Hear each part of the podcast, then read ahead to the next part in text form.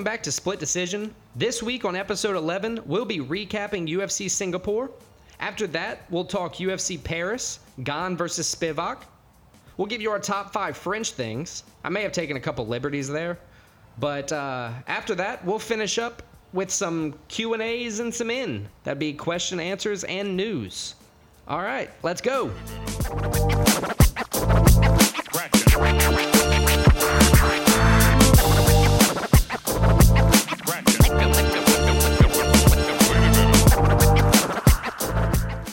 All right, so let's take a look back at UFC Singapore from this past weekend.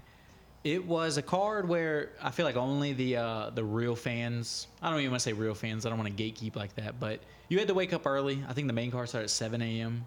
So you had to be dedicated as an American with that time zone. Like you had to make it a plan and part of your Saturday to get up and watch this card. But it did not disappoint. A lot of great fights, uh, a lot of great moments. And the first one we're going to look at is the main event, and it was Max Holloway, one of the best UFC fighters of all time, definitely one of the best 145ers of all time, versus the legend, the Korean Zombie. It ended up being Korean Zombie's last fight, which was a rumor coming in. Uh, but man, Max Holloway, he has proven time and time again he can beat anyone in the division who's not named Alexander Volkanovski. He pretty much dominates everybody else in the division. And today, or on Saturday, he did that. Uh, Korean Zombie wanted to have a firefight. He wanted to trade shots. Max is the wrong guy to do that with. Probably the strongest chin in MMA, maybe. I'd agree with that. And Max withstood a couple shots, and then his shots, Korean Zombie was way too reckless. He had a, which is I don't know if I've ever seen this from Max Holloway. He knocked, he literally knocked one punch, knocked Korean Zombie out, face planted on the ground. It was impressive. Max really Holloway was. proved he's still one of the best in the UFC. What do you think about the fight? Man, this this fight was crazy. Um, you know, I wholeheartedly plan on waking up early for this. When I set my alarm for like 5:30, woke up before it. I was excited. You know, it felt like one of those days for me. Um, you know, saw a bunch of bangers early in the morning. Kind of got the day day moving. But on this fight, we both had you know Max had heavy odds coming in, so we thought he was going to win. I think everybody thought the fight was going to go like this coming in. It was just to see it was Right, it was like emotional. It was know, emotional, and it was almost like a masterpiece. Yeah, it it was a big thing. Um, th- this fight was great. You know, Holloway showed, like you said, strongest chin in in current UFC, at least in his division.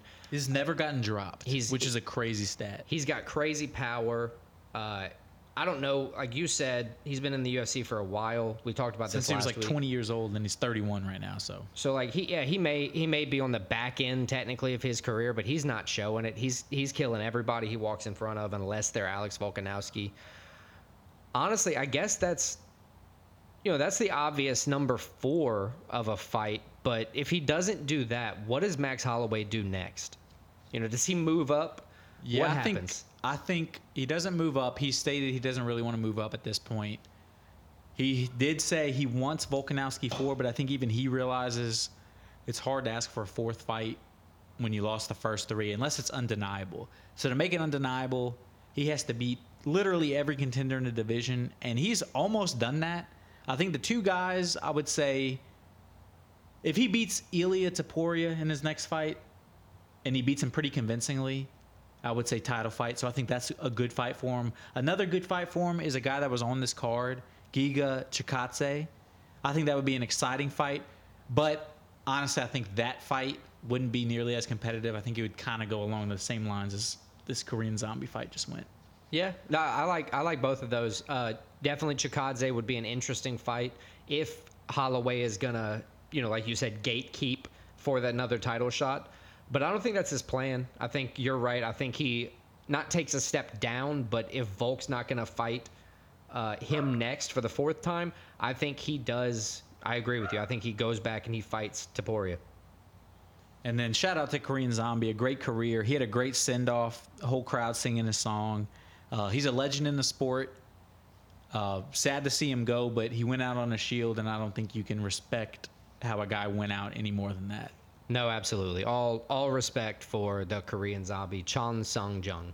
All right, the co-main event for UFC Singapore featured Anthony Lionheart Smith versus what's Ryan Spann's middle name or not middle name, his uh, nickname Superman. Or Ryan, Superman, Spann. Yeah, Good- thank Good you. Good nickname. Yep, can't believe I forgot that one. Uh, this was an exciting fight, dude. Honestly, it could have gone either way. I, you can't, like you said a minute ago, you can't say it's a rob uh, because it was actually close. Yeah, it was a split decision win for Anthony Smith, 29-28, I think was what most of the two of the judges had it. I had it 29-28 The by other way. Spann, but it was a pretty much a toss 'em up fight. Right. Spann had him hurt at the be- uh, not the beginning of the fight, but somewhere in the In beginning. the second round, beginning, middle of the fight. he had a chance to finish him, and he just kind of he blew it. laid on him. And once Anthony recovered, it was kind of boring after that. But Anthony was more the more active fighter. He got more. Uh, he was hitting him more. Uh, so Anthony ends two straight losses, but his last two wins are both against Ryan Spann. So it's kind of you know Yeah, it. Ryan Spann that also ended. He came into this with six straight fights ending in the first round. He won three of those, lost three of those. This one did not live up to that. It was a. It obviously went to decision, so that streak ended for him. I, listen, I, I'm not disappointed with this fight. Honestly, I think the the reason we felt as though Spann won was because we picked him pre-fight. You know, if if we'd have both had Smith pre-fight, or one of us would have had Smith pre-fight, I don't think the feeling saying you know that Spann won would even be there. I think it's we just have a kind of No, I think it was room. pretty even. I think it could have gone either way. I just happened to see it in Spann's favor. But But that's what I'm saying. Um, so where do you see Smith, you know, going from here? Where where does Anthony Lionheart Smith? Who does he fight? You know, he's already lost to Johnny Walker. You know, he's not really moving up. It's it's not a stale division, but it's a stagnant division with Yeah, with I the middle group of guys because you have, you know, you have Yuri, you have Magomed Ak- Ankalaev, you have Alex Pereira, you have Jan. Then you have Johnny Walker underneath well, then you, you didn't even name uh, Jamahal Hill. oh yeah, well I was skipping over the champion. I was just talking about contenders. Well, he's not the champ right now. Oh, that's true. He had to vacate. I forget about that. He had to vacate. Yeah. But yeah, so it's just a stacked up division where it's stagnant in the middle. So Smith, if he's not being a gatekeeper, what does he do? You know, where does he where does he go from here moving up? I, yeah, I don't think he's any. I don't. I hate to say, it, but I don't think he's a serious contender for the belt anytime soon, and he's older, so probably ever. But maybe like a uh, if a guy that fights this weekend, uh, Ozdemir, if he Uh, wins, yeah, Volkan Ozdemir. Maybe if he gets a win, you line them up.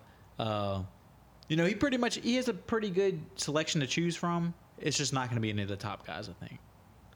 I agree with that. I think he, uh, you know, he has a few trials and tribulations he has to face if he wants to make one last run.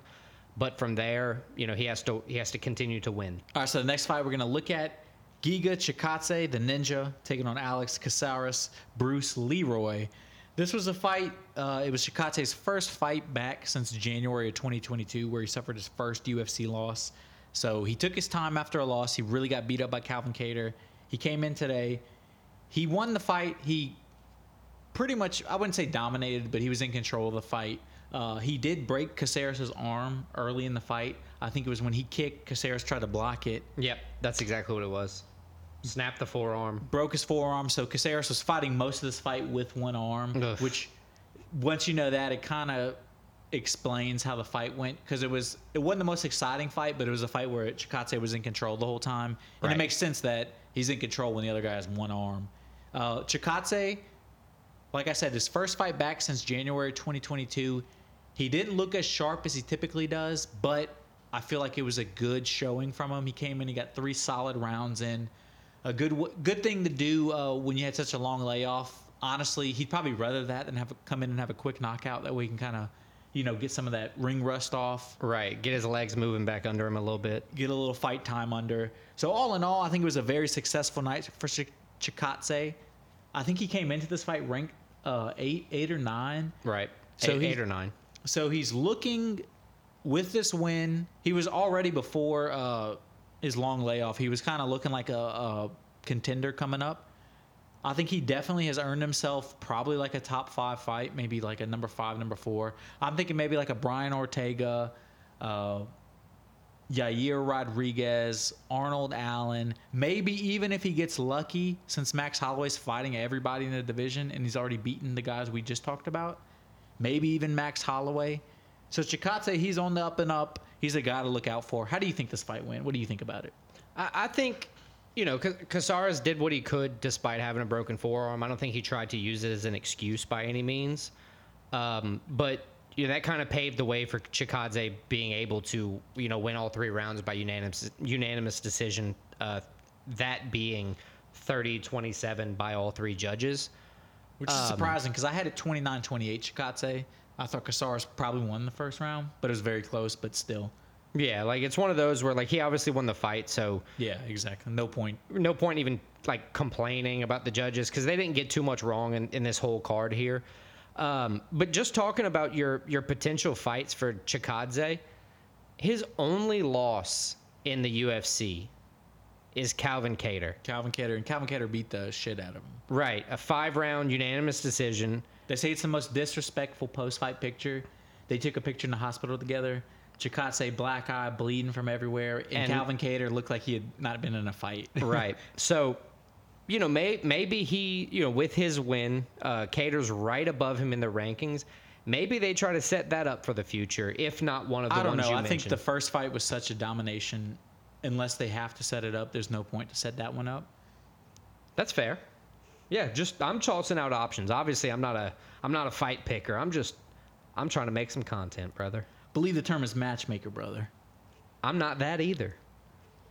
Rinya Nakamura versus Fernie Garcia. It proved me wrong. I thought he was going to get the knockout early in the fight. Um, and Garcia really he just held held tough. You know, it was a dominant performance by Nakamura, but to Garcia's credit, he didn't get knocked out like everybody thought was going to happen. Um, Didn't get finished either. didn't get finished at all. Yeah, he Nakamura had a couple good submission attempts. Still has never been finished in his career, so props for that. and But he's also 0 and 3 in the UFC. but showed a like even though he got dominated, it was a big test for Nakamura. Yeah, and he failed the test. There's no way in hell he passed the test. No, absolutely. Oh, Nakamura, yes. No, Fernie, Gar- Fernie, Fernie Garcia. Fernie failed, but Nakamura passed by just hanging on flying colors, long. yeah, he dominated. He All should I- have knocked him out, but at the end of the day, he didn't. Great decision victory for him. What'd you think? Ladies and gentlemen of Japan, you have a Khabib. I don't mean that in terms of domination where he's going to go 29 and 0. In terms of this particular fight though, he dominated him and he did it by grappling and it was the kind of grappling where he made you tired and he just beat the shit out of uh, Garcia. He didn't get the finish. He had a few uh, submission attempts, but his submission attempts, although they didn't work, they definitely wore on Garcia. Uh, he was still being choked a little bit. I think he ended up having in a 15 minute fight, he had something like nine, 10 minutes of control time in the whole fight. So it was just domination from start to finish. He moves to 8 0, uh, 2 0 in the UFC.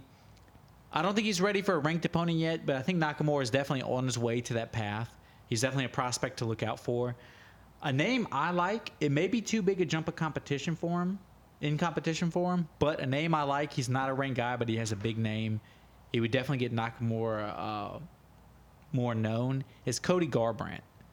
And I think, honestly, their styles, I think Nakamura would probably take him down and kind of do almost the same thing. Yeah, have a very intentional fight, uh, have a, a smart game plan going in, and you know not have to take damage by a, a predominant striker like Garbrandt. That would that would be, be a very smart matchup, and it could potentially be a very smart fight from from either guy. Uh, Garbrandt just had to pull out, you know, recently with yeah, but injury. I think Garbrandt, there's no way he would fight a guy like Nakamura coming up like this.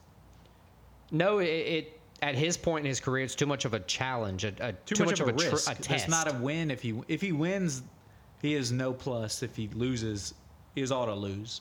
Nothing to win, everything to lose. But it would be a great fight. I would love to, for Nakamura for that to happen. All right, so now let's move on to maybe the fight that had the most title implications in this card. Erin Blanchfield, cold blooded, taking on Taila Santos, the Brazilian. Santos coming off the tough split decision loss to uh, Valentina Shevchenko for the title. Blanchfield, probably the hottest prospect in the division. She's not even a prospect anymore, she's a full blown contender. This fight was a great fight. Santos started off great. First round, she looked faster. She was hitting uh, Blanchfield clean, flush. But Blanchfield took the shots, didn't really affect her too much, and she was going forward the whole first round, and she just kept doing that the whole fight. As the fight went on, second, third round, Blanchfield took control. She did have about 10, 11, 12, somewhere around that range takedown uh, uh, Attempts. attempts. Yeah. She didn't get one of them, but the attempts got her in the clinch. It got her wearing on Santos. By the end of the fight, Santos looked tired. By the third round, Blanchfield was the faster fighter on the feet. She was hitting Santos more. 29 28, I think all three judges had it. Yep. 29-28. All That's three what I had it. what 29 I had 28 it. Blanchfield. She easily won the second and third round. Santos won the first. But it was an impressive performance for Blanchfield. How do you think this fight went? What do you think about it? Honestly, this was a, a great performance by Blanchfield. It, it looked like she stuck to her plan the whole way through. You know, uh, consistently going for the takedowns, even though she didn't get them. Santos had to defend takedowns. They were strategic. right? You, you know, it takes a lot of gas to have to keep somebody off of you for the entire fight, which is one of the things that that helped Blanchfield. You know, gas Santos out. You know, deep into the third round. And it showed. It showed that Santos didn't have as much gas. It showed that Blanchfield looked well more prepared, even though coming in, Santos might have been the better striker. Yeah, Blanchfield, she showed, as you said, she had a game plan. And despite getting punched in the face, as the old Mike Tyson uh, saying says, once you get punched in the face, your game plan goes out the door. Right. Her game plan did not. She stuck to it. It was a professional performance. Crazy that she's only 24 years old. And right now, honestly, it's almost undeniable that she should get the winner of the title fight coming up between uh, Shevchenko and Grasso. Yeah, I, it's honestly not even something we really should play around with. I think she just gets it. You know, I think so too, what it is. especially considering how good Santos fought against Shevchenko, arguably winning the fight. Yeah. Uh, Blanchfield, a name to look out for, still only 24 years old, is just crazy. Crazy to see. Look out for Blanchfield. I'd venture to guess if Grasso keeps the belt, Blanchfield will be the new champion. If Shevchenko gets the belt, What a fight that would be. man, I it's a toss up for me at this point. I got to see. I got to let the time pass see a little bit more, but I'm excited either way. So either finishing off or opening up the main card uh, depends on how you're watching and how you're listening to this. Um, Parker Porter versus Justin Tafa. Not Justin Tafa. Damn, I keep doing that. Junior top. The brother Junior Tafa also knocked out Parker Porter the in the first round. They kept it in the family. Yeah, that's good. Uh, so Parker Porter got knocked out by both Tafa brothers inside of two minutes. Uh, completely different years. Very interesting. How close were they? There was something crazy, right? Uh, so Junior Tafa this Saturday at uh, UFC Singapore knocked out Parker Porter in one minute twenty six seconds. Junior Tafa knocked out Parker Porter in Justin one minute. Tafa. Damn it! Justin Tafa knocked out Parker Porter in one minute and six seconds in their 20 fight. second difference. Yep. Uh, Junior Tafa, the one from UFC Singapore, the little brother, he knocked him out with a right hand, and Justin knocked him out with a left hand. Props to Junior too. That's his first UFC win. Moves to five and one overall. All six of his fights have come since July of 2022. So this is a man. He is working. Now, look, and we were talking about this a few minutes ago. He's young in the heavyweight division. 26 years old. That's that's young for a fighter in general, but for the heavyweight division, that's damn near a teenager. Right. He could do anything at any given point. It, like, he can. He's obviously not going to go down in weight class. I was about to say, hell, he could lose weight and get to 205 maybe. I mean, 40 pounds, you never know. We've seen, uh, who do we see with a six pack? Derrick Lewis had a six pack. You never know what somebody like I mean, uh, Junior Tafa could drop 40 Cannonier went from heavyweight to, to middleweight. That's true. I don't think he's going to do it, but No. regardless of that, who do you see this Tafa, Junior Tafa brother, fighting next? Maybe his brother? No, I'm just joking. That But would be crazy. That would be crazy. I don't think anybody would take that. I don't think they would take that fight. But good win for him. As I said, his first win. Uh, I don't think he's ready for a top 15 opponent. I think he's a couple wins away. So I'm not sure who he would fight next, but good win for him. He's probably a fight or two away from a ranked opponent if he can get some quick knockouts. Yeah, at that point, we'd be talking about somebody like Marcos Rogerio de Lima or even like uh, Rodrigo Nascimento. Either one of those would be a, an easy heavyweight fight to give him a top 15 opponent. Not an easy match for him, but a good, you know, knockout opportunity for either opponent. Damn, those are some well-informed names just off the top of your head. It's called Google, sir. And now to kick off the bets and picks for UFC Singapore, Singapore, Singapore, um, and not even to kick it off. It's I guess to recap it. I had a shit week. I went one and two. I got uh, Junior Tafa money line correct, but I got Rinya Nakamura under wrong, and I also got Ryan Spann wrong money line. That pisses me off. That moves me to 17, 12, and 1. So I'm taking a little dip there. Not fun. Christian, on the other hand, he went 2 and 1. Uh, he did what? You do Blanchfield and the over? Yeah, I had two wins on the Blanchfield fight. I had Blanchfield money line and the over on that fight, so they're moving to two and zero. And then the last fight, the last bet, I should have been three and zero. Ryan Spann has no killer instinct. I had the under. Uh, Spann and Smith. He had him hurt with like a minute and a half into the uh, second round, so And he had- just didn't? He had about a minute. He had him on the ground, not wanting to get up, and he just just kind of let him recover. It was disappointing. The most mad I've been about a bet in quite a long time. I was yelling at my TV. But regardless, two and one, 20 wins, 10 losses. So I'm pretty much going 22 and one every week. Yeah, I mean, through Which- 10 weeks, you're going 2 and 1 on average every week. So I'm not pretty complaining solid. about that. Um, I haven't, so I need to pick that up. For picks, uh, pretty good week for both of us. We Yeah, we hit the exact same picks. very very good week, five and one both. It moves Christian to uh, 42 and 26. You obviously know he got Ryan Spann wrong. I got Ryan Spann wrong. Uh, it moves me to 48 and 20, so we're both pretty positive there. And uh, we went up against Chat GPT. I know I told everybody the picks last week, uh, but alarmingly, Chat GPT went six and 0. Which, yeah, but this was easy. We went five and one. I'm not too worried about it. He got the one thing we got wrong. I don't know why you keep putting a gender on the, the computer system. He's a man. okay. He's watching UFC and he's picking fights. So uh, Sorry, Laura Laura Sanko. 10 and 2 so far with Chat GPT. So batting pretty good there. Uh, we're doing pretty good with those. We got the Chat GPT picks coming up for UFC Paris, so stay tuned for those.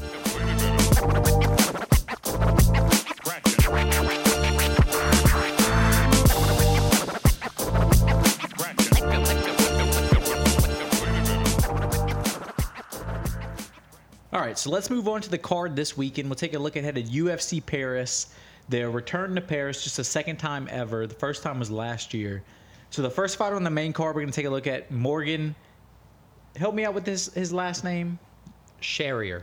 Morgan. Sherrier, Manolo Zucchini, an Italian versus a, Fr- versus a French guy. Both guys on their UFC debut. Uh, the Frenchman Shasheri, Nope. Charrier. Sherrier. The Frenchman Charrier, excuse me. Three straight wins, two straight finishes, his last two wins. And he's only got, he has nine losses, 18 to 9 overall. Only one of those is a finish, so he doesn't get finished very often. Then the Italian, Zacchini, he comes in 11 and 3 overall. Also his UFC debut, as we said. Two straight wins. His last five wins, it's in his last seven fights, but his last five wins, all finishes. This is a fight it's hard to predict just because we don't know either guy very much. As I said, two uh, two guys making their debut. How do you see this fight going? What do you think about it? So for this one, I think um, you know th- this was a bit of a late notice kind of change up with this card.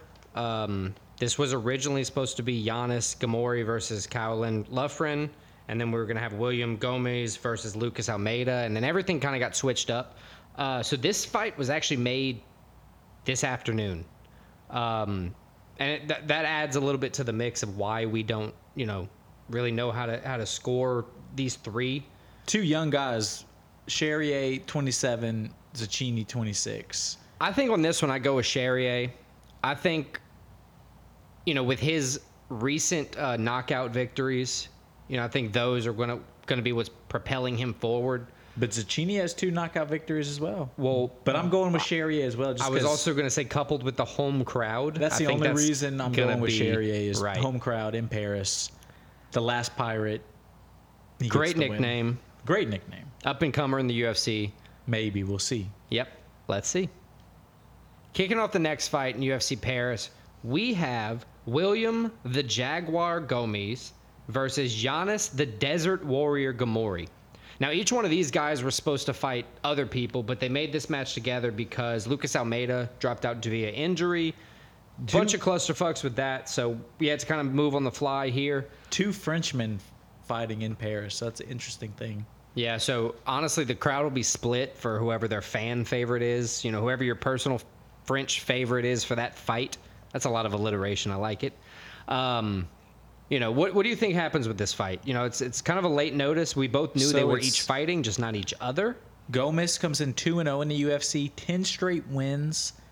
Uh, his two wins in the UFC are decision wins, though. He was a finisher before he came in the UFC, so he's still trying to find ways to finish fights in the UFC. But he's taking on a guy in Giannis, who it's his UFC debut. He does come in with nine straight wins. Uh, I think the experience plays a factor in this. I think Gomis keeps it on the feet. He's the better guy on the feet. So I think he keeps it on the feet and he finishes the fight. I think he gets his first UFC finish, his third UFC win. He's a guy maybe to look out for. That's good. I also have uh, Gomis winning this fight. The main reason for me, or the main kind of key to victory for me, is what you already hinted at: is he needs to keep the fight on the feet. I think if he keeps the fight on the feet, he has the advantage, and I think he's going to win. I take William Gomis for his home crowd, even though both have a home crowd.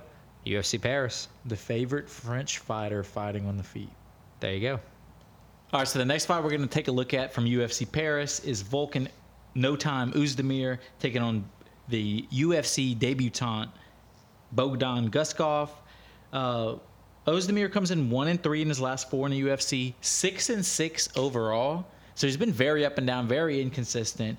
Seems like he gets a couple wins, gets a couple losses, kind of goes back and forth, up and down like that. He's taking on, like I said, a guy making his UFC debut in Guskov. Four straight wins though in his last four fights, all four of them first round KOs. And a crazy stat I saw: his last two wins, so that was in March and in November of 2022, lasted a total of 55 seconds combined. So two quick knockouts. He's a guy that can he is used to finishing people early. I think he comes out and I think he continues that and he makes a big bang in the UFC. I think he finishes Volkan in the first round. I like it so much. It's not only my pick. I'm taking it as my first bet of the night. The money line plus 155. Guskov getting the dub. How do you think this fight goes?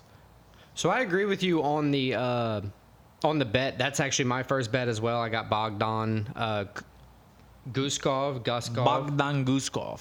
um, I have him as my first bet. Shout out Uzbekistan. I think this fight changes the career trajectory of, you know, kind of that that stand. You know, he's uh, what, what's his name? Ozdemir. He's he's been a mixed bag, right? You said six and six in the UFC. I think But he's one and three in his last four, so he's already kind of like I think this kind of plants that foot, goes to six and seven. I think he kind of gets out of the UFC after this. yeah. You move to six and seven, they're probably they might get rid of you. You got more chances than most people get um, overall. I agree. Bogdan Guskov, money line, underdog, first fight of the night, or first uh, underdog fight winner of the night. Let's go right here. First and only fight of light the lightweight division for UFC Paris. We have Benoit, God of War, Saint Denis, versus Thiago Moises. Uh, Benoit comes in 11 and 1, 2 KOs, 9 submissions, 1 decision loss, and 1 no contest. Uh, Moises comes in 17 and 6, 3 KO wins, 8 submissions, 6 decisions, uh, losing 1 time by KO, 1 time by submission, and 4 times by decision. I slept on Saint Denis last time out. Uh, he got a submission neck crank or face crank win over Ismael Bonfim. He was like a plus thir- 230 underdog on that fight, and I He's didn't say anything positive. Not not like I said anything negative about him, but I didn't think he was going to win that fight. I've been a fan of his. This he's the second or third fighter we've had that this is the second fight we've covered. I think it's the second fighter. So I think that's going to be happening more in the coming weeks. It seems we're Yeah, it's starting to cover a exciting. few. It is exciting, but I think Denis. I'm all on his train. I've been on his train since before we even started this podcast. Three and one in the UFC. He lost his first fight, but he's won three straight. both these guys are submission guys. They're if they had a choice how to finish the fight, I think both guys would want to choke you out. So Right. it's They gonna be 17 submission victories combined. so it'll be interesting to see how that kind of uh, plays out. If it's like if they go to the ground and they try to see who's superior, or what you see a lot of times is both guys just say, "We're not going to the ground. We're keeping this on the feet." Right. Either way, it'll be interesting. I do have Saint Denis winning the fight. That's my pick. He's also my second bet of the night. I have the money line minus 160. He's a pretty heavy favorite comparing to last time how big of an underdog he was. Uh, so that shows you the respect he earned in his last fight. And I'm gonna, uh, I've been respecting him, so I'm all on ben, uh, Benoit Saint Denis. I have to agree with you there. Um, you know, I, I've been kind of going, not going down, but losing a couple weeks here or there in the betting. And one of the things I uh, told myself I was going to do was focus more on just the money line bets. Just, just take copy my bets. Yeah, if I if only if I knew what you were betting in front, um, I would. So I actually took this as my second bet as well. So it sounds like a copy, but it's not. Um, watch, this is the week we go 0 and 3 on bets or something. So then there's nothing to stand on. Um, but yeah, I picked Benoit Saint Denis, second bet. Let's go French, France. Co-main event for UFC Paris features homecomer Manon the Beast Poirot. Sorry if I got that wrong. I'm doing my absolute best in the French. Uh, fighting in flyweight, 125 pounds. Fighting Thug Rose Namajunas. The legend. Uh, so Poirot comes in 10 and 1 in her career, six KOs, four decisions, one loss by decision. 10 straight wins. She lost her first career fight and has won 10 in a row since then, including five in the UFC. That's pretty awesome. Uh, Thug Rose comes in 11 and 5, two KOs, five submissions, four decision victories, only losing one time by KO, once by submission, and three times by decision. Poirot, honestly, she's perfect in the UFC here. She's beaten uh, people like Tabatha Ricci, Mayra Bueno Silva, uh, who just beat Holly Holm, and then On steroids. On steroids, I have to add, but it was apparently ADHD medication. On I don't know. steroids. Um, and then Katie Chookagian. Look, she's taking on the new the new threat in the division, moving up. Thug Rose, Nama Huge Yunus. step up in competition. Thug Rose is an elite fighter. This is a big step up for Poirot, the Beast. I agree. Uh, but I think she's up for it. I think she comes in. I think she's the fighter on the rise. I think Rose is kind of the one. You don't know which Rose is going to show up. Is she motivated? Is she not? There's too many questions for Rose, and she's fighting a girl that's just such on a hot streak and looks to be ascending. I'm taking Poirot, the Beast, uh, in the fight. That's my pick. I'm also my last bet of the night. Son, don't tell me. Is, the this your last bet? The My over? last bet is the over. Son of a bitch. Did I you think- plan this to where I had to open everyone so you could say your bet first so it seemed like I copied everything? I think this is a fight that it's going to be a technical fight. Oh, this is total gonna be- bullshit from you. I think it may be a little uh, reminiscent of Rose's last fight. Kind of boring because neither fighter's going to want to take a huge risk, but I think Poirot gets the dub. And yeah, I can say her name. All right. Just ask me. Come on. So, l- what do you think about this fight, Alex? Yada yada yada yada yada yada yada. Hey, look, I picked uh, Manon Poirot as my pick for the night, and look, my last bet of the night is Poirot versus Namajunas over. So, you see, Alex has found the right strategy. This is some bullshit. Wait till I pick, take my pick, pretend like you already had it. I respect it. It's not, when we're talking real money, it's not a dumb thing to do. So I can't even be mad. I like the spin zone. All right, so let's move on to the main event of UFC Paris. Patty. Ciryl Bon Gamin Gane taking on Sergey Spivak, the polar bear. Ciryl Gane comes in 11 and 2 overall. He has lost two out of his last three, but he's lost two to two of the best, probably heavyweights of all time Jon Jones, Francis Ngannou. Besides that, he's 8 and 2 in the UFC, well, including that 8 and 2 in the UFC. So pretty much everybody else he beats except for like goats. He's taking on Spivak, who comes in with on a three fight winning streak. Uh, those three fights are after he got knocked out in the first round by Aspinall, Tom Aspinall, in September of 2021. So it begs the question: Is he ready for the elite competition? He's taken one stab at it. He got knocked out first round. came back, won three in a row, impressive fights. So now he's taking on Ciryl Gane, who I consider an elite heavyweight fighter, probably the best pure striker in the heavyweight division. So this is a very, very interesting fight. How do you think this fight goes, Alex? Man, this is a different one. The uh, the heavyweights are always crazy. You know, they can they can be the type of heavyweights where they're they're gassed going into the second round, and you know they're just heavyweights by weight. But then they have heavyweights like this, where the the Jon Jones, the Ciryl Ganes, the Tom Aspinalls, if you will, and in in this case even uh, Sergey Spivak. Yeah, I was about to say he's He's not, a, he's a he's an in shape guy. He's a fit heavyweight. You know, it's hard for somebody to be 250 plus, you know, or you know 240 plus walking around. the heavyweights have gotten weights. so good and so athletic nowadays in the modern era that you can't be an out of shape fat guy like they used to be a couple. Right. So th- that's that's the biggest question here. You know, you, you asked it. Is Spivak ready to face elite competition? You got Sir, Ciryl Gane. Ciryl Gane. Um, Where'd my cinnamon toast go? he, you know, he's a second ranked contender in heavyweight. You know, he's, you know, only second to Sergey Pavlovich, and then Jon Jones is the champion. But more importantly, I think Sergey has what it takes to defeat Gane. Gane hasn't fought since his Jon Jones fight, since his loss. Yeah, but that's that's sooner of a fight than Spivak's last fight. Right. But what I'm saying is it stays in your head longer. I don't know because his only other loss against Ngannou, who came back to the next fight and knocked to. Uh, He did, but that was a decision, No, right? he knocked him out. No, no, the Ngannou fight. Ngannou was a decision. Right. So that that's a different kind of fight. When you get, you know, I know Ngannou uh He didn't get knocked. He just got gillied. well, yeah, Ciryl Gane got choked out, but still that that changes you when you take a loss by actually getting beaten. It's different than taking a fight to the decision versus a man where most people thought you were going to get knocked out. So I think Sergey here is going to win the fight. I'm taking him as the underdog plus 136. No bet here, just a pick. I like throwing that one out. You know, I think I think it's a good one for uh, Ciryl Yeah. Gane to get upset. I have a hard disagree. I think Ciryl Gane responds well. I think he stays by what he's been, which is he's better than everybody except for the elite of the elite. I think he gets the win here in front of the home crowd. Ciryl Gane. Uh, I don't have a bet for it, but I think he moves a 12 and 2 overall. So I know we haven't done anything like this yet, uh, but we also haven't had uh, football season upon us. Uh, week zero of college football was last week. We decided we're kicking things off with betting expansion.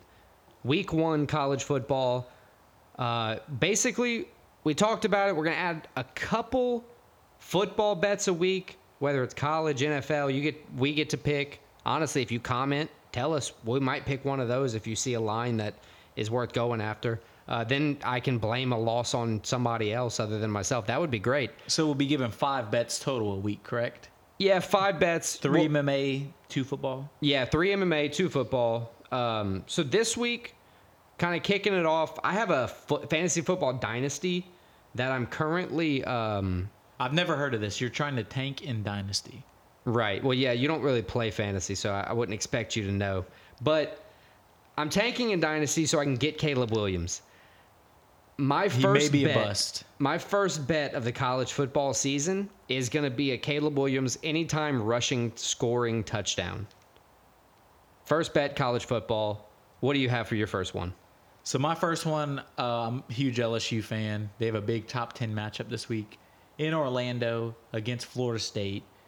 They were actually, uh, I think, like minus 150, 160 favorites, just straight money line. So I'm actually taking the spread two and a half. So I'm taking LSU minus two and a half with odds of minus 110. Nice. I think LSU comes in second year under Brian Kelly. They have a very they have a team returning with a lot of talent, a lot of guys returning. I think they come in, put it all together. I think they win by 10 plus points in this. nice. I, yeah, I could definitely see if they're anything like the 2019 LSU team. I could definitely see something like that happening. We can only hope. I uh, my my second and last football bet, and then we'll kind of just give you like a full recap of all the bets going down this week. If you want to follow any, you can. Um, my second and last football bet of the week is Tennessee covering 27 and a half points versus Virginia. See, that's an interesting one because Virginia is supposed to be very bad, which hence the 27 and a half favorite. Right. And listen, I, I'm the first to point out that I'm not a big college football guy. I don't watch it. I'm trying to get into it more. Tennessee is notoriously a. Uh, they had a good year last year. Weren't they like the number one offense in the nation last year? Yeah, that's very rare. But what I was gonna say is they're bet- I- notoriously I, a hedged team- everything on that. They have a lot of tradition. They're a team uh, with a lot of hype, and they rarely live up to it. So that's the only reason I'm hesitant. But I do think they handily win the game. The 27 and a half just kind of scares me because I could see like a 24 point win, but not a bad pick. And what's your last bet? My last bet, I'm going with a slight underdog. It's a rivalry game, South Carolina, North Carolina. North Carolina comes in, I think, ranked 14 or 15 against unranked South Carolina, but South Carolina, the SEC school, SEC always carries a little bit extra weight going into these non-conference games against the ACC school rivalry game. So I'm taking South Carolina second year with uh, quarterback Spencer Rattler. They ha- I think it's the third year their head coach. They keep improving. I'm taking their money line South Carolina over North Carolina at plus 114.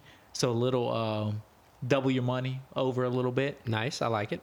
So those are my two football bets. You want to recap your five? Yeah, so basically for this, um, we got five bets going into this week. First time ever, we have the same three MMA bets. So we both have Bogdan Guskov uh, money line plus 150, Benoit Saint Denis money line minus 146 is what I got it at. I think you got it pretty close to the same thing. And then uh, Poirot versus Namajunas over. And then for the football bets for myself, I'm going to have Caleb Williams anytime touchdown scorer. That'd be a rushing touchdown, touchdown anytime in the game. And then I have Tennessee covering 27 and a half versus Virginia. That's a slight favorite of minus 110 there. Yeah, so my two football bets, as you said, we had the three same MMA bets, so no reason to say those again. My two football bets, I'm taking LSU minus two and a half points with minus 110 odds. And then I'm taking South Carolina money line, slight underdog, plus 114.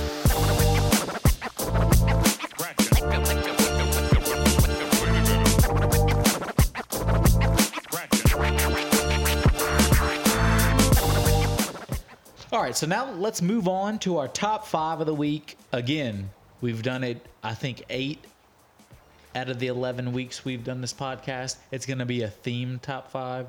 At first, we tried to do, I would argue everything's been a theme. well, at first, we tried to do like specific UFC, but then we kind of got on this train, which I like, of whatever the, wherever the location, we try to do a theme based off of that. I've never been on a train. Especially when it's a unique location like this. UFC Paris, so it's France. Only the second time the UFC's ever fought in uh, Paris. And the second time in two years. Yeah, the, well, they just legalized it like last year. That's why the first fight was last year, first card, and this is the second fight, which is crazy. So you mean to tell me The other guys, they had to like fake, they had to go to like boxing gyms and then like train MMA almost illegally.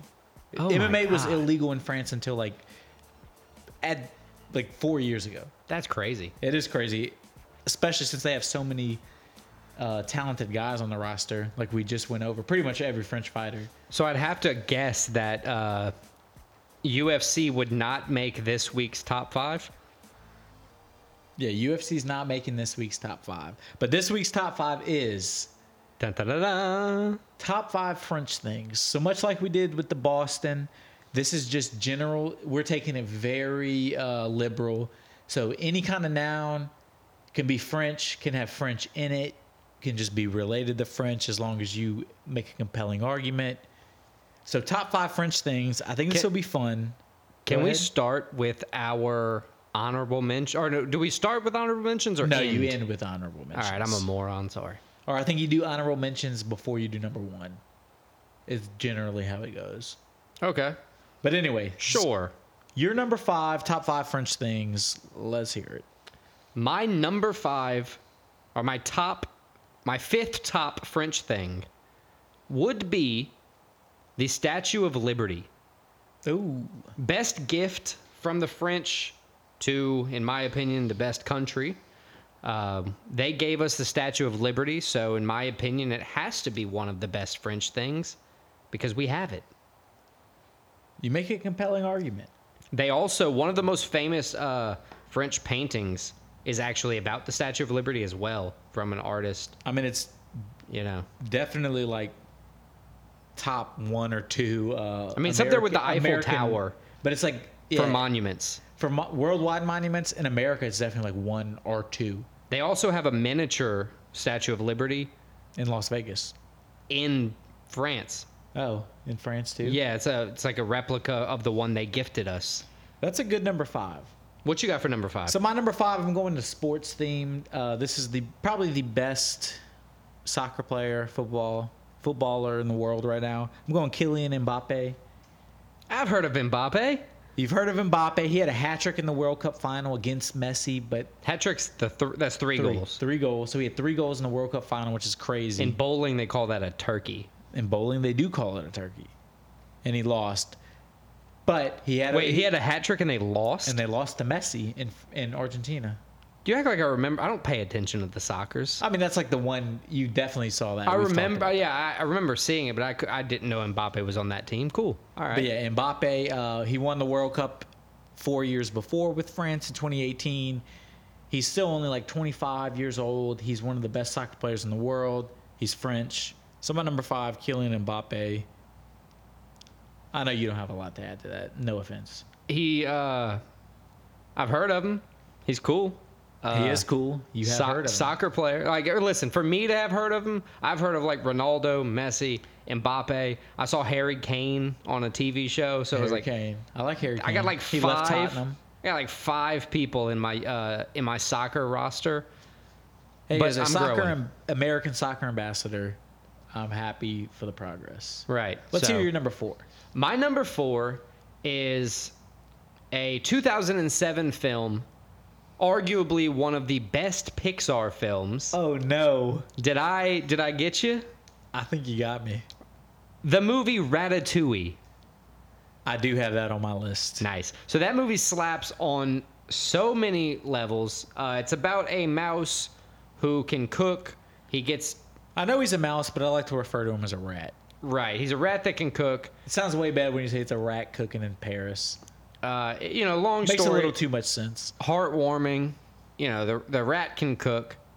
He gets under the uh, the trust of a chef who helps him cook. It's a weird story, but it's just heartwarming. It's a very good story. You watch it. It's it's a heartfelt movie. It was before, um, you know, everything had to have so many ulterior motives. It was just a good story. It's a great story. One of the best Pixar movies. As you said, it's kind of one of the last like real great, at least like those animated movies that are meant for kids and adults Right. that didn't have any kind of like message behind it. It was just a good heartfelt movie.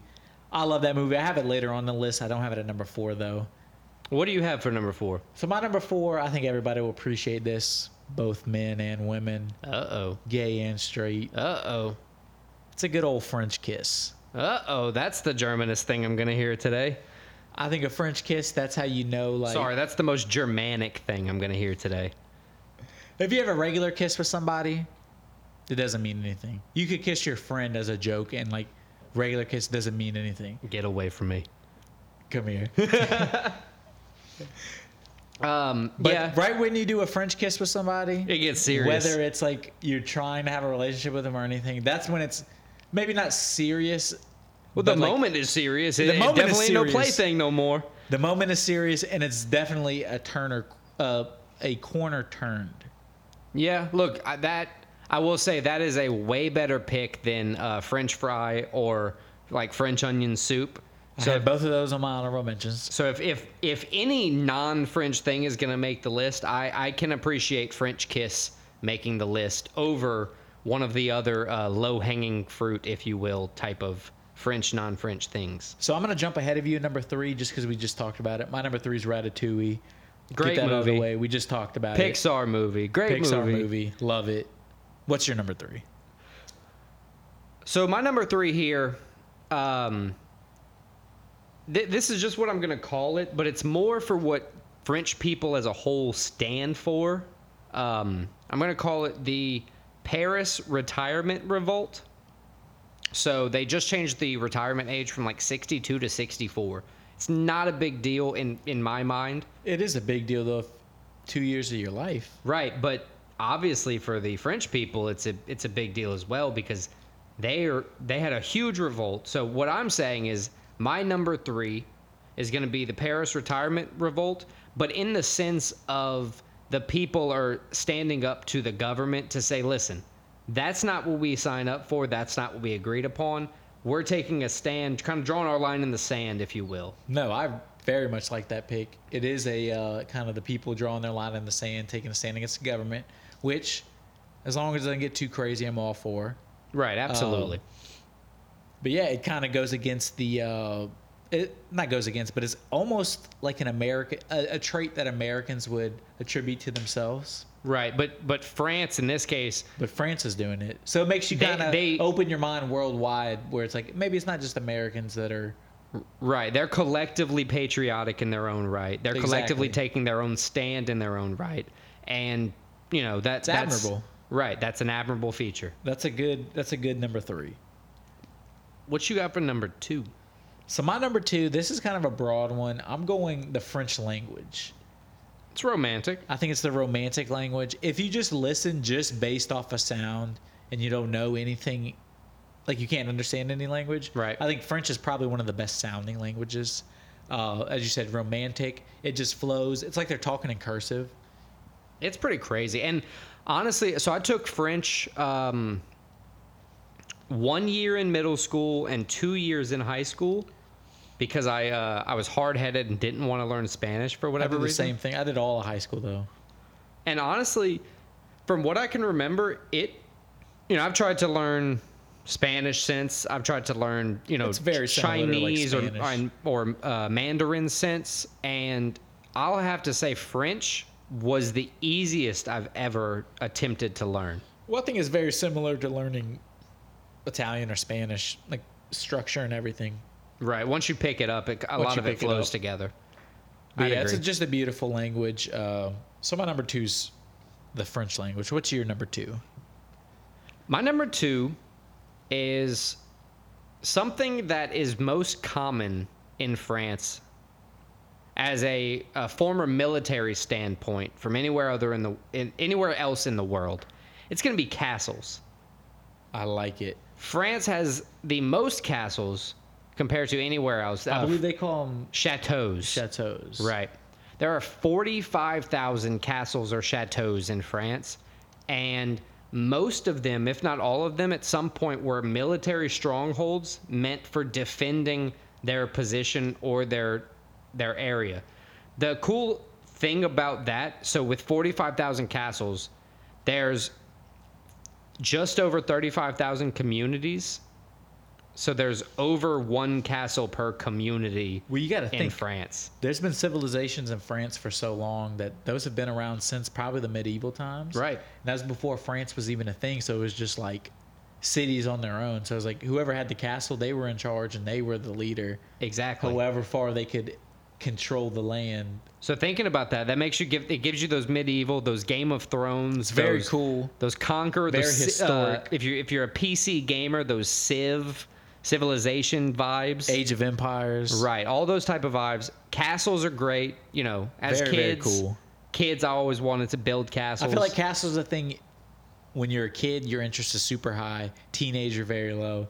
As I get older, as a man, castles Very are cool as fuck. right.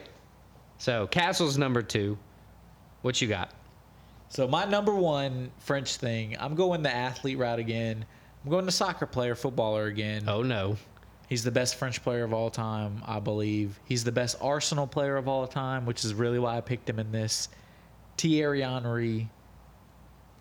I mean, if you watch him play his stat or his highlights, he'll make you fall in love with football. Uh, just a great player. He's a great guy. He's on TV now. He's funny. He's suave. He's French. He's just the man. So Thierry Henry, my number one, my favorite Frenchman. He's a cool ass dude. Good looking dude, no homo. He's a great player. Wow, dude, that's crazy. So yeah, um, I've actually heard of this guy too. Um, you know, 46 years old, six foot two. You know, played for Arsenal. He's Uh, very well. He's he played in MLS for a little while. Yeah, yeah. He was uh, he was with the New York Red Bulls, right? Yeah, New York Red Bulls. Yeah, I am not looking on Wikipedia to find out anything about this guy at all.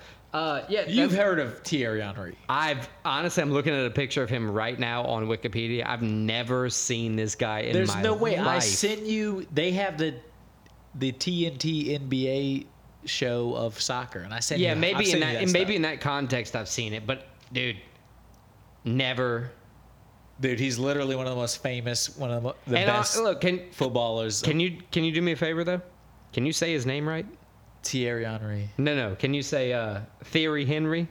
Can you say it right? No, because that's not his name. Okay, just Henry is definitely how you say his last name. Um, happy late birthday, August 17th. I just turned 46. Um, to a, a guy, Thierry Henry. Thierry Henry. Sorry if I got it wrong. Um, yeah, good number one. I just, sorry, he's I never he's heard of mocking us, by the way. Um, What's your number one asshole? the guillotine. Of course. Uh, it's the, you know, top executioner weapon. You know, it's the epitome of the fucking fuck around and find out machine, if you will. Um, there were there have been kings executed on it. There have been queens executed on it, all the way down to peasants. It is the epitome, and I'll say it again. It is the epitome of the fuck around and find out machine. It is the unbeaten. Even a dull blade will take it a head off. And I'm not talking about the MMA move. I'm talking about the medieval weapon to behead people. well, you didn't even say the best French version of The guillotine. using You can talk. French Revolution. Speak. King Louis. Yeah, speak. When his eyes were, uh, he blinked like 14 times Yeah, or something. that's the ridiculous. best. That's the creepiest thing I ever heard when I was in school. It is. Uh, I mean, guillotine very French. Pretty much. I don't. I don't even know if they invented it, but because of that, I looked it up. It said they invented it. It's it's kind of all hard with old history because people claim things yeah. and they just kill everybody it's who French says name. other than they, than they say. So French name, uh, used in a big French, like the French Revolution, probably the, one of the most famous French things of all time. yeah, it, it's actually the dawn of the term "off with his head." Yeah, So I I could see why that is the case. you know, in my opinion, it is not the not the most like inherently French thing, but in my opinion, it is the top French thing.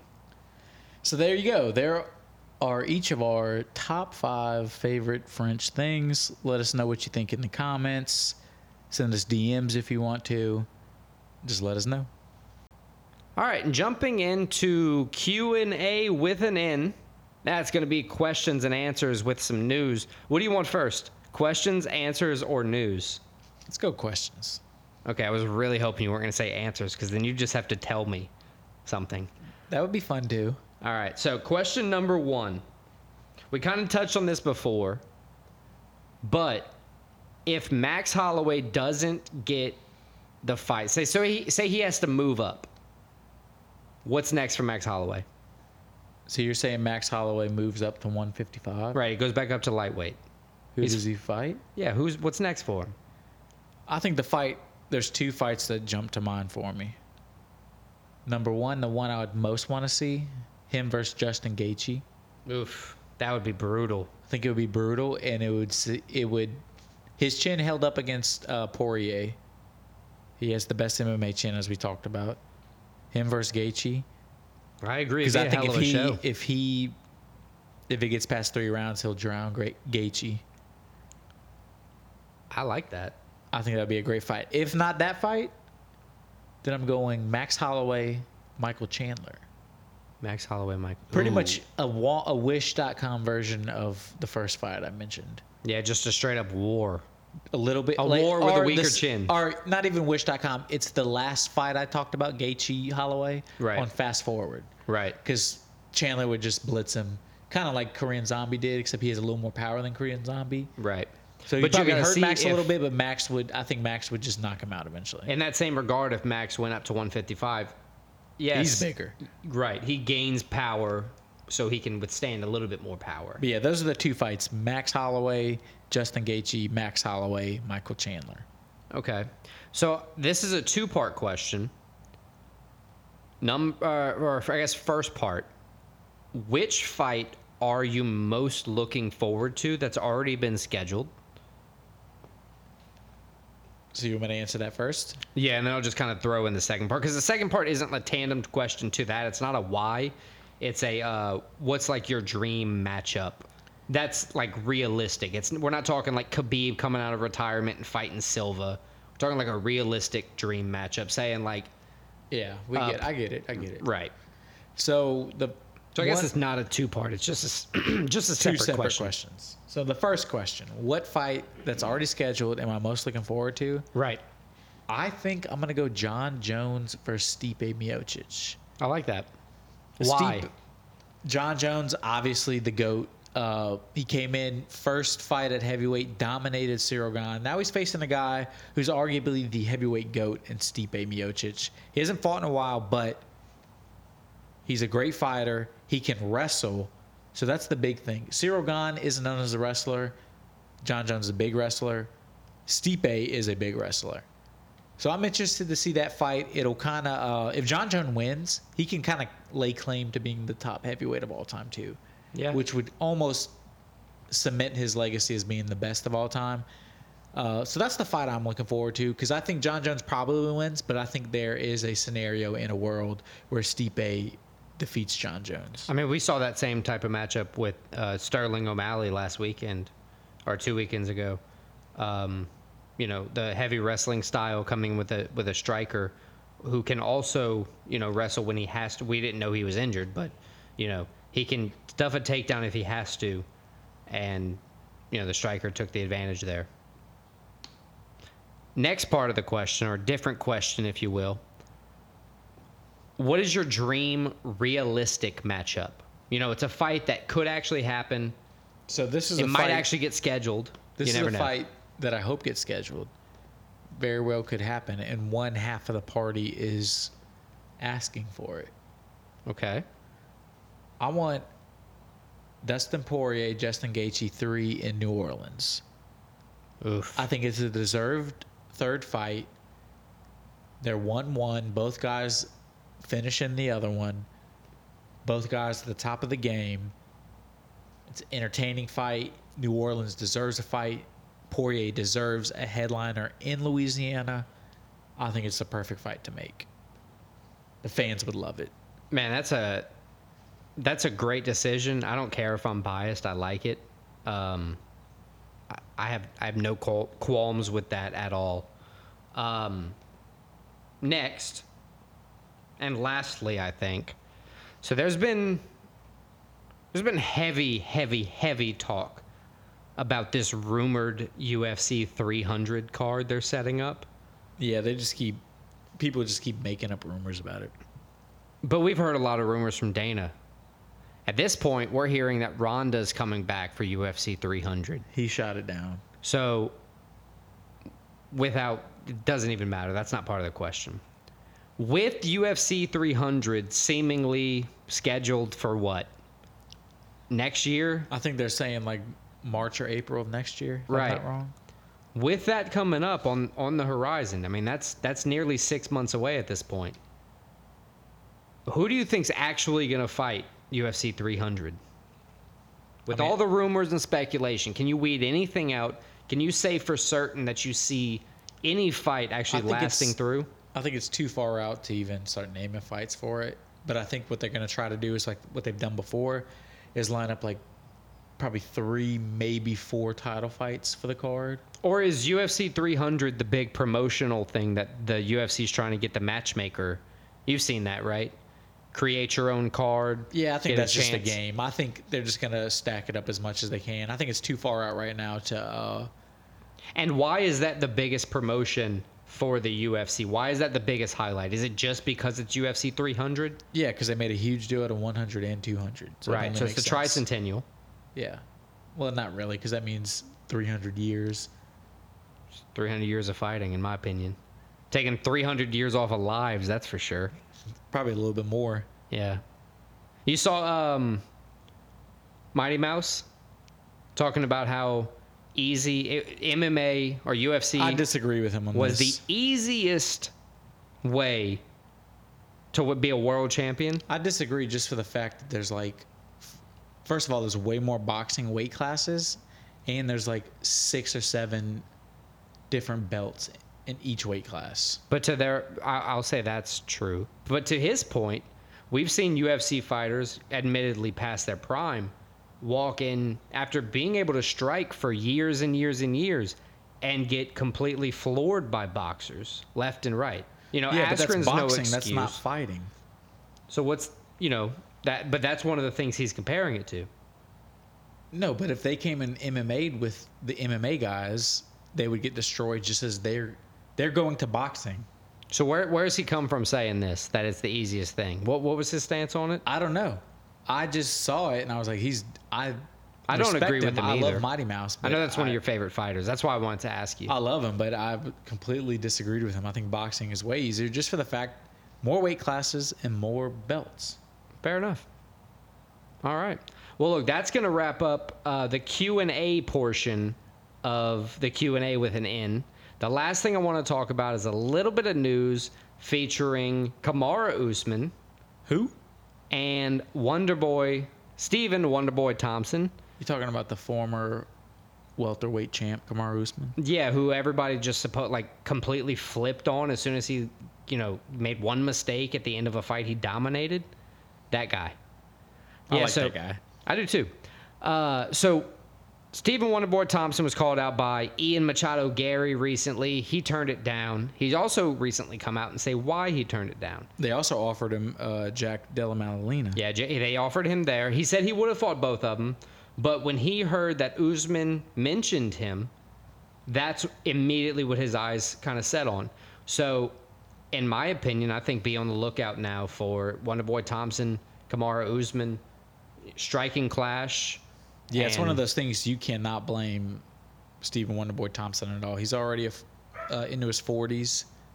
Absolutely, yeah. He needs Kamaru to. Usman gets him. If he, I think we talked about this earlier. If he came in and he knocked out Kamaru Usman with a head kick, he would get an instant title shot. That's his goal as a title. Right, and That gets and- him to the quickest to the title. And with with his style of fighting, he doesn't have to take a lot of damage to win. Of course, he can go longer in fights because of his fighting style. He's you know he's a karate master, if you will. Uh, it it helps him with the striking, with the evading, you know, and the counters. So, I'd be interested to see this fight, and you know, honestly, hope it happens. Hopefully, see it by the end of the year. Yeah, that'd be a good one to to to watch. Entertaining. I got one piece of news. Uh oh. Did you see what McGregor posted uh, in the past couple of days? I saw something, He but I don't. posted a countdown to it's like December fifteenth, which is the last UFC card. Uh, McGregor Chandler, but he posted like a clock counting down to it, and it was on the official UFC webpage, but the UFC hasn't said anything. Hmm. So everybody's wondering When are they going to announce it? when are they going to announce it, and are they going to let Conor McGregor fight without passing a drug test? I mean, Because Dustin Poirier mentioned it, he was pissed about it. I imagine he's not the only fighter that would be pissed. Yeah, I mean that's going to give us stuff to talk about for weeks and weeks and weeks if they let him fight without passing a drug test prior to, you know, the the deadline because the deadline has passed, right? Yeah, it's supposed to be you have to be in the testing pool for six months. Right. But at the same token, we've been led on this leash for months and months and months with no answers, no word. Dana promising and then saying nothing afterwards. Honestly, it's not that I'm over the McGregor train, but I'm over hearing about it. I either I want him to fight. are. I either want the guy to fight or get out. Shut the fuck up. right. I think a lot of people share your sentiment, me included. And look, I'm a huge I'm a huge McGregor fan when he's fighting. But when he's just sitting Unless out there talking talking about shitty beer, Or I'm out. I'm out. You know, either fight. You saw him force that beer down Anthony Joshua's throat. Yeah, that was actually kind of funny. that was funny. then he called out KSI. It's like, come on, bro. Yeah, he he look, he just went out there trying to just promote, make some money, whatever. he might have been under the influence a little bit. But at the same time, I don't care if he does that if he's fighting. If he's not fighting, why are you in the ring? If you're get out. I agree. Thanks for listening to episode 11 of Split Decision. Check us out next week when we recap UFC Paris and take a look ahead to UFC 293 Israel Adesanya, Sean Strickland. In France, it's illegal to name a pig Napoleon. Thanks for listening to episode 11 of Split Decision. Make sure you like and subscribe wherever you listen to this podcast. And remember, the ultimate victory is sharing. So spread the word, and until next round, keep your guard up and keep listening.